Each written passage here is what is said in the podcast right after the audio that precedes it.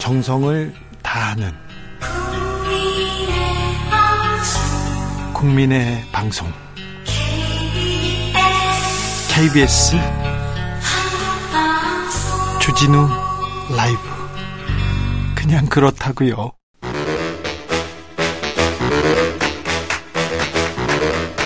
이것이 혁신이다. 여야를 내려놓고 관습을 떼버리고 혁신을 외쳐봅시다. 다시 만난 정치 공동 혁신구역.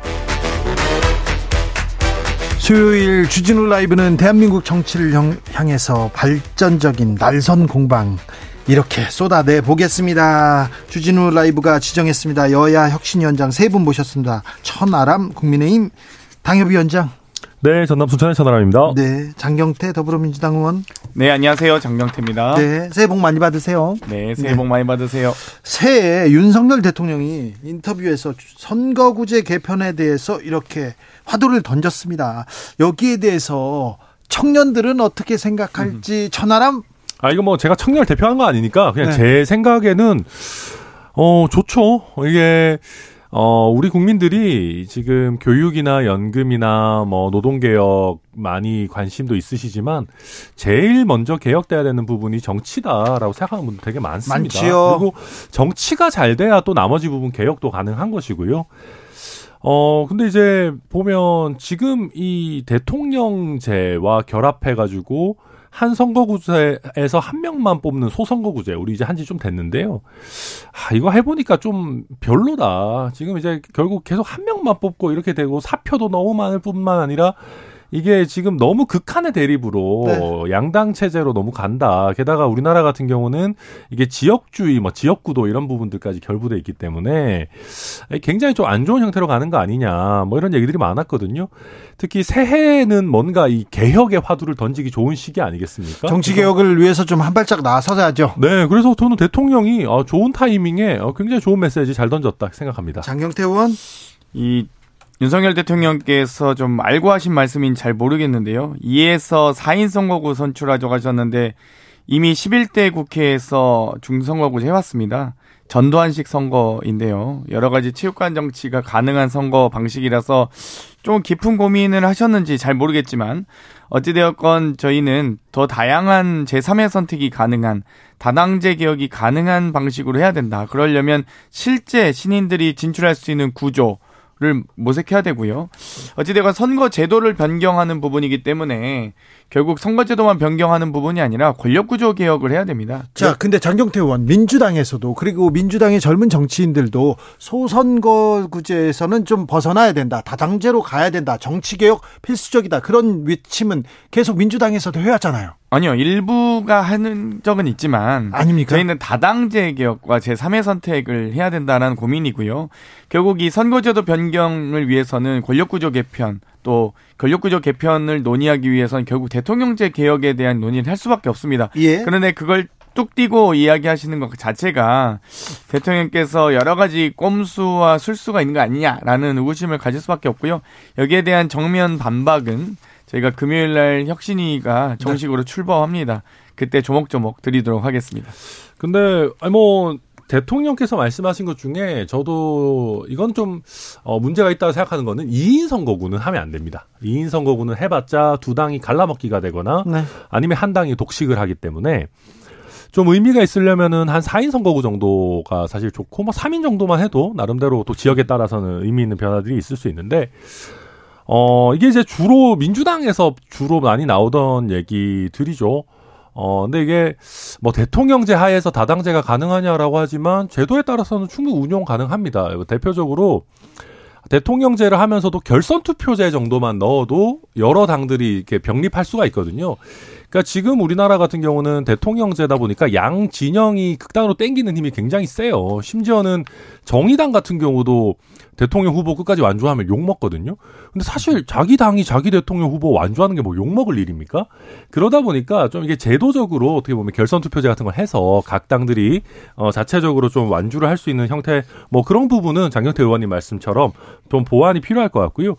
근데 그런 걸 빼고는 지금 이제 많은 정치 학자들이나 여의도에 있는 많은 의원들도 우리가 대안에 대해서는 많은 고민들이 있고 하겠지만은 현재 방식의 소선거구제는 진짜 좀 아니지 않나라는 공감대는 많이 있기 때문에 네. 어, 좀 굉장히 뭐 논의 잘 던졌고 국회의장도 잘 받으셨다 생각합니다. 뭐 사실 2인의 4인 선거구 이미 기초의회도 실시하고 있고요. 3, 4인 선거구 한다고 해서 지금 소수 정당이 들어올 수가 없거든요. 오히려 선거구가 넓어짐으로써 이 문제가 생기는 이 깜깜이 선거 여러 가지 문제들은 있습니다. 거기에 대한 보완책을 충분히 논의할 필요가 있다. 이렇게 대통령께서 그 단순하게 그냥 던지듯이 하시면 안 된다는 말씀 좀 드리고 권력 싶습니다. 구조 개편까지 이렇게 종합적으로 추진돼야 한다 이런 얘기인데요.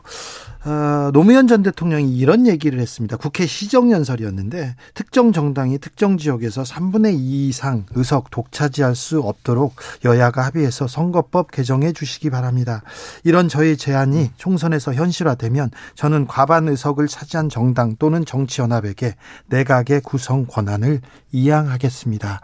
이렇게 얘기했습니다.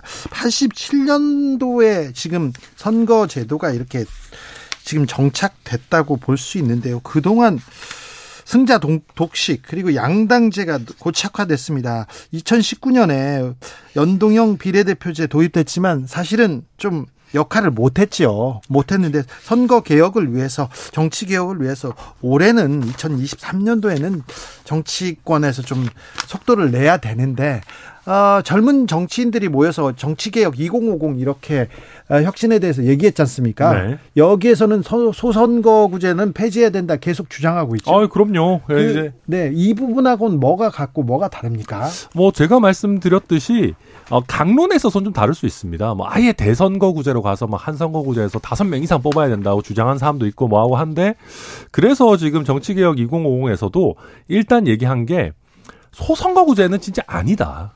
아, 그래서 지금 이 시스템으로 몇 번 더 선거를 치르는 거는 좀 무의미하다. 왜냐하면은 우리나라가요.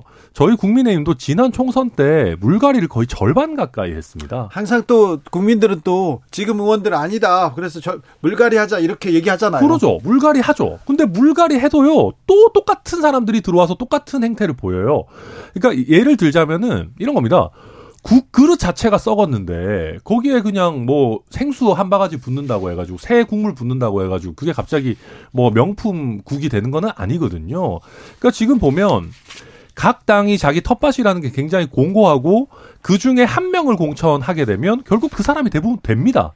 그러니까 국회의원 지망생이나 아니면 국회의원이 된 사람들은 유권자를 별로 생각할 필요가 없고 그냥 공천권자한테 잘 보이면 되는 거예요. 지금 상황이 그렇잖아요. 딱 그거잖아요. 네. 그게 이제 뭐 호남의 민주당, TK의 뭐 국민의힘 사실 별로 다르지 않은데 그러다 보니까 이 지금의 체제를 한번 흔들어 줄 필요가 있다. 이 47석밖에 안 되는 비례 제도를 어떻게 하고 뭐 이런 거는 사실은 좀 강론이고 부차적인 네. 거고 전 대부분을 차지하는 지역구 구도에서 한번 새로운 흐름을 만들어 볼 필요가 있다. 이런 생각입니다. 네. 뭐 전혀 대통령제 국가에서 맞지 않는 선택이고요. 어찌 됐건 이제 국회의 의 선거제도를 개편해서 이 정부의 형태를 바꿀 수 있는 의원내각제에서는 가능한 논의겠죠. 그런데 이제 이런 부분은 방금도 말씀하셨듯이 물갈이 뭐 좋습니다. 총선에서 다, 새로운 인물과 다양한 시각을 가진 분들이 많이 들어오시면 좋은데 중선거구제 4인 선거구 되면요. 무조건 다선 중진에 유리한 선거 방식이다라는 건 많은 학계의 정설입니다. 그렇기 때문에 인지도가 있고 돈과 조직이 넓은 사람들이 당연히 유리할 수밖에 없죠. 정치 신인이 선거운동하기엔 예를 들면 1인 선거구에서도 선거비용 공영제가 1억 5천인데요. 4인 선거구는 6억까지 필요할 겁니다. 그러면 그거 정치 신인이 감당하겠습니까? 네. 그러니까 여러 가지 아무튼 제가 강론까지는 안 들어가고 있는데 네. 이런 부분에 대해서 물론 충분히 여야가 함께 논의할 수 있다. 다만 음. 지금 정개특위에서 지역당 논의도 제대로 진행이 안 되고 있는데 또 연동형 비례대표제 개선에 대한 논의도 제대로 안 되고 있는데 좀 과, 대통령실에서 그만 개입하시고 이 조영 원내대표를 좀 더 믿어주셨으면 좋겠습니다. 이재명 민주당 대표가 다당제 제3의 선택이 가능한 정치 시스템 바람직하다. 하지만 그 방식이 중대 선거구제여야 한다고는 생각지 않는다. 민주당은 일단 대통령이 던진 선거구제 개편안에 대해서는 반대 입장이라고 보면 되겠죠. 그렇지만 민주당도 정치 개혁을 위해서 선거 개혁을 위해서는 어 안을 내놓아야 됩니다. 당연하죠. 네. 네. 좀 기다려 보겠습니다. 네. 얼마나 좋은 안이 나오는지. 아무튼 정치권에서는요. 정치권에서는 국민 별로 안 중요하고 보스가 누구냐, 누가 공천권을 쥐느냐 이걸 제일 중요하게 생각하는 것 같아요. 국민의힘은 이미 당권 경쟁으로 달려 들어갔습니다. 네, 그래서 저희가 이거 뭐 틀을 좀 흔들어야 된다, 시스템 바꿔야 된다라는 말씀 드리는 것이고요. 어, 그럼에도 불구하고 저희 일단 전당대회는 당연히 뭐 네. 이번 3월 8일에 치러지게 되고 굉장히 좀 달아오르고 있습니다. 그렇습니다. 네, 그리고 지금 이제 신년 여론조사 결과들이 쏟아지면서 네. 결국 핵심은 나경원 전 의원의 네. 어떤 출마 여부 이런 쪽으로 좀 관심이 모아지고 있는 거 아닌가 싶습니다. 그렇죠. 네. 나경원 전 의원이 출마할까요? 아, 무조건 하죠. 무조건 합니까? 네, 원래도 출마하시는 거 좋아하는 분이시는 분인데. 네, 빠지지 않았어요. 아니, 뭐 정치인이 출마 좋아하는 게뭐 네. 나쁜 건 아니니까요.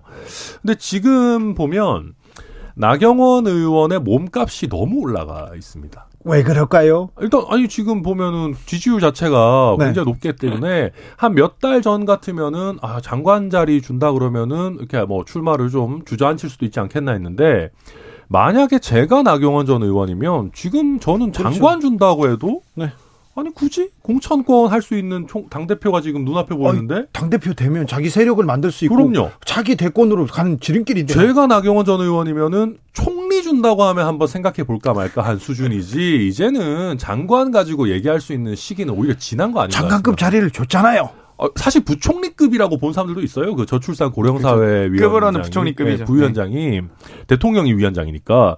근데 그게 이제 상근인 자리는 아니고 그렇기 그렇죠. 때문에 나경원 전 의원으로서도 출마의 명분이 아주 없는 건 아니다. 네. 보입니다. 그런데 이준석 전 대표도 좀 움직이기 시작했습니다. 근데 보수의 아이돌 같던 박근혜 전 대통령도 원하는 대로 당 대표 못 만들었다 이런 얘기를 하는데 정말 윤핵관들 윤석열 대통령이 바라는 대로 이렇게 당 대표를 만들 수 있을까요?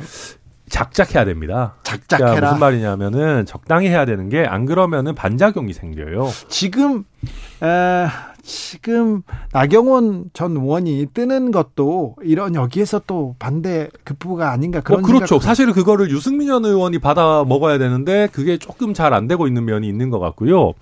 어, 쉽게 얘기해서 지금 이번에 조직 뭐 그 당협위원장 공모 이런 거에 있어서도 친윤들이 굉장히 약진한 거 아니냐 예. 이런 얘기들이 드는데 이게 너무 세지면은요 현역 의원이 됐든 당협위원장이 됐든 내가 친윤에 포함이 못 될 것 같다 그러면은 오히려 이 소외감을 느껴요. 그렇겠죠. 그렇게 되면 오히려 비주류 당대표 쪽으로 내가 차라리 가볼까 이런 생각이 들 수 있거든요. 그게 이제 지금 이준석 대표가 얘기한 박근혜 대통령 때도 당대표 못 만들었다. 때 서청원이 주류였고 김무성이 그 비주류를 확 흡수했던 그 선거였거든요. 네. 결과적으로 김무성 전 대표가 이겼어요. 네. 그러니까 이런 게 재현되지 말라는 법이 없다. 뭐 그런 얘기죠. 장경태 의원 어떻게 보고 계세요? 확실히 천하람 당협위원장은 비윤인 것 같습니다. 네. 어찌되었건 아. 이 소위 김장연대를 띄워주지 않고 있어서 이 확실히 이 충성 경쟁은 하지 않고 계시는구나. 뭐 바람직하다고 보고요, 당연히. 어, 다만 이제 당협위원장 언제까지 지킬 수 있을지 조금 걱정은 되는데요. 이번에 당협위원장 공모 보니까 다 검사들이 들어가셔서 아유 그래도 네. 천하람을 아유 저 그러면 안 되죠. 뭐, 뭐 허나면 보면 뭐 다 근데 어찌되었건 지금 김장연대라고 하죠. 김기현 전 원내대표와 장재현 의원의 이 연대설들이 매력적이지 않은 것 같아요. 다- 이 심지어 국민들 이 당연히 국민은 당연하고 당원들이 보셔도 국민의힘 당원들이 보셔도 별로 매력적이 않은데 유승민 대표를 지지하기엔 또 대통령을 또 옹호해야 되니 네. 지금 대안이 나경원 지금 위원장 아니냐 이렇게 쏠려가는 것 같고요. 그 과정에서 나경원 지금 전 원내대표가 입장에서는 최대한 몸값을 올릴 때까지 노력하겠지만 여기서 만약 드롭한다면 이 윤핵관의 파워가 혹은 윤심이 작동한 거라고 밖에 볼 수 없습니다. 김장연대 왜 안 띄워주냐고 그러시더니 의원님도 왜 디스하세요? 자 짧게 짧게 이것만 물어보겠습니다. 김건희 여사가 음, 여성 의원님들 따로 한번 모시겠다 이렇게 얘기했는데 어 이걸 가지고 어 김건희 여사가 정치적 영향력을 어, 확대하는 거 아니냐 이렇게 생각하는 분들이 많습니다. 짧게 묻겠습니다. 먼저 천하람 글쎄요, 저는 뭐 이런 게 그렇게까지 큰 의미가 있을지는 좀 지켜봐야 된다. 네. 장경태 실제 모시더라도 이런 말씀을 밖으로 하면 안 되죠. 안 됩니까? 예, 계속 이렇게 가짜 행보 하시는데요. 진심이 좀 담긴 행보 하셨으면 좋겠습니다. 가짜 행보라고요? 예, 제가 계속 이 가짜 인생에 가짜 행보 한다라고 지적을 하고 있는데요. 왜요? 뭐 일단 경력, 학력, 수상 이력 등등 다 가짜였는데 사진도 지금 가짜 컨셉 찍어서 뭐 문제가 되고 이러지 않았습니까? 근데 이런 행보들도 정말 진심 어린 진정성을 가지고 국민께 좀 다가가고 또 여성 의원들과 소통을 하셔야지 뭐 기껏 여성 의원님도 한번 모시겠다. 이걸 굳이 밖에다 이야기할 필요가 있나요? 아니 근데 여성 의원님들이랑 모셔서 한번 만나겠다. 이게 뭐 굳이 가짜라고 할 만한 일이겠습니까? 뭐 만나보는 거죠. 뭐. 진정성 있는 미, 만남이시길 바랍니다. 네. 자, 예. 여성 의원인데 여기에 용해인 의원이 포함될까? 이거 좀, 어, 자. 여성 의원으로 어떻게 보시는지요? 지금 이태원 참사 청문회, 어, 지금 현장에 나가 있는 용해인 의원? 네, 안녕하세요. 네. 기본소득당 용혜인입니다. 자, 그, 김건희 여사가 지금 한번 모시겠다고 하던가요? 네, 저는 연락받은 바는 없고요. 네. 김건희 여사가 지난 대선 과정에서 자신은 뒤에서 조용히 내조하겠다라고 이제 기자회견을 하지 않았었습니까? 예. 다른 거 다 떠나서 그때 했던 약속을 지키지 않게 된 혹은 지키지 못하게 될 이유가 있다면 국민들 앞에 그것에 대해서 먼저 설명하는 것이 먼저일 것이라고 생각합니다. 영부인이잖아요. 그리고 그 국가 저 대통령의 부인이니까 정치적 정부적 역할을 할 수밖에 없는 거 아닙니까? 네, 그런 의미에서 대통령 영부인으로서의 역할이 필요하다고 생각한다면 네. 저는 그럴 수 있다고 생각하는데요. 네. 그렇다면 지난 대선 때 본인이 약속했던 것에 대해서 다시 한번 국민들께 그것이 번복되게 된 경위를 설명하셔야 되는 시간이 필요하다라는 말씀을 드리는 겁니다. 알겠습니다. 의원님, 그런데요. 지난번에도 그렇고 오늘도 그렇고요. 용해인 의원 사과하라, 막 퇴장하라 이렇게 얘기 나온 건 뭐예요? 네, 일단 지난 주 목요일에 있었던 국정조사 2차 기간보고장에서요. 예. 어, 회의장 내에서의 촬영을 둘러싸고 어, 전주회 의원님과 조수진 의원님이 어, 문제 제기를 하셨습니다. 네. 어, 관련돼서 어제 그 사담이라고 이제 표현을 하시던데 사실은 정회를 선포하고 그 정회 선언에 대한 이야기가 오고 가는 어, 상황이었고요. 그리고 어, 해당 보좌진은 저와 함께 지난 3년 동안 저의 의정 활동을 지속적으로 기록해 오던 보좌진이었습니다. 네. 상식적으로 공개된 회의장에서 어떻게 도찰이나 뭐 몰래 촬영이 가능하겠습니까? 어, 그리고 뭐 보좌진으로서의 출입증도 폐용하고 있었고 네. 촬영을 위해서 뭔가 변형된 형태의 불법 카메라를 사용한 것도 아닙니다. 근데 이를 마치 제가 특정한 의도를 가지고 특정한 상황에 대해서 지시했다라고 이제 표현을 하시는데요. 저는 이것은 전형적인 음모론이라고 생각하고 어쨌든 이 국정조사 과정에서 국정조사와 무관한 일로 이렇게 그 국정조사가 파행되는 일은 없어야 된다라고 저는 생각합니다. 알겠습니다. 청문회에서 뭐 기자들도 있고요. 보좌관들도 있고 의원들이 촬영하면 안 되는지 이거 조금 의아합니다. 저 오늘 국정조사에서는 어, 국정조사 청문회에서는 어떤 얘기 오갔습니까? 어떤 점 주목하셨어요? 네, 저는 일단 그 서울경찰청 112 상황실에서 네. 사, 3사 발생 사실을 22시 18분에 인지하고 나서도 72분 동안 아무런 대응과 조치도 하지 않았던 점을 지적을 했습니다. 네. 어, 그런데도 불구하고 112 서울청 상황실에서는 여전히 자신들은 22시 59분에 사실을 인지했다라고 이제 책임을 회피하기 위한 거짓말을 이어가고 있는 중이고요. 네. 어, 이, 이 외에도 이제 그 용산경찰서와 서울경찰청의 기동대 배치 관련돼서 여러 가지 입장이 갈리는 문제들, 그리고 서울경찰청이 이 인파 관련해서 충분히 대책을 세울 수 있었고, 상황을 인지하고 있었음에도 불구하고 적절한 조치를 하지 않은 문제들, 그리고 이태원 역장의 이제 무정차 관련된 문제들을 다른 동료 의원님들께서도 많이 질의하셨습니다. 네. 그런데 전반적으로 어 그 오늘 이제 현장에 출석한 단지 현장에 출 출동했던 이제 그 소방 대원 분께서 나오셔서 당일에 참 외롭 외로웠다라고 이제 증언을 하셨는데요. 예. 어그 소방의 현장에 출동했던 소방 대원조차도 본인이 책임을 통감한다는 이야기를 했는데 어 용산 서, 용산 경찰서장, 서울 경찰청장, 경찰청장 등을 포함해서 그 어떤 책임 있는 사람들도 이 참사에 대해서 나의 책임이다라고 이야기하지 않는다라는 것을 오늘 청문회를 통해서 다시 확인할 수 있었습니다. 네, 그 부분도 좀 국민으로서는 좀 받아들이기 어렵습니다. 그런데 국정조사는 연장되는 건가요? 네, 국정조사 시작할 때부터 이제 제가 국정조사 기간 연장이 필수적이다라고 강조를 해왔습니다. 이 60일이었던 기, 그 국정조사 기간 며칠 안 했잖아요. 네, 45일로 줄였고 그나마도 이제 예산안 문제 때문에 20일이 넘는 절반이 넘는 시간을 이제 허비를 했습니다. 네. 당연히 그만큼의 기간도 국정조사 기간 연장은 필요하고요. 이와 관련돼서도 국민의힘에서도 뭐 주호영 원내대표가 뭐 부정적이지 않은 듯한 이야기를 한 바가 있습니다. 근데 다만 1월 7일이 이제 국정조사 기한 마지막 날이기 때문에요. 어, 오늘이나 내일 중에는 합의가 되어야 어, 국정조사 연장을 할 수 있다는 점을 어, 국민의힘과 더불어민주당 원내 지도부들이 꼭 인식하시고 빠르게 협상의 결과를 내놓아야 된다라고 보고 있습니다. 알겠습니다. 아, 계속 고생해 주십시오. 용혜인 의원이었습니다. 네, 감사합니다. 자, 마지막으로 이거 물어볼게요. 윤석열 대통령이 당분간 개각은 없다. 업무에 집중하라. 이런 메시지 냈는데 천하람 네. 어떻게 보셨습니까? 어, 네, 일단 이제 최근에 그 연초 개각설이 이제 좀 사실 많이 돌았죠. 있었죠, 연말부터. 네, 그러다 보니까 이게 혹시나 이제 뭐 공직 분위기가 좀 뒤숭숭해질까봐 메시지를 낸 걸로 보이고요.